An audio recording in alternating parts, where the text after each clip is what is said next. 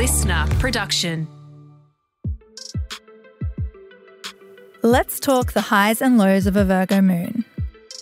Hey, it's Katherine Gillies, astrologer from Moon Muse, here with your daily astro tip for Wednesday. The moon moves into Virgo today in preparation for its renewal on Friday. It's important to note some things to avoid when the moon is in the sign of the Virgin.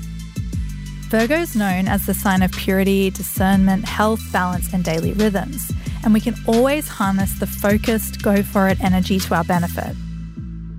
But as with everything in astrology, there's polarity, and we need to watch out for self criticism whenever the moon's in Virgo. Virgo's ruled by Mercury, so be mindful of your mental chatter over the next few days. Be conscious of picking at the people in your life, and also be mindful of giving any unsolicited advice. Although we often feel like we have the answers, people are all on their own journey, and it's your job to be the shining light in your life and be the example for others to follow. That's it for today. Tune in again tomorrow morning for your daily astro tip.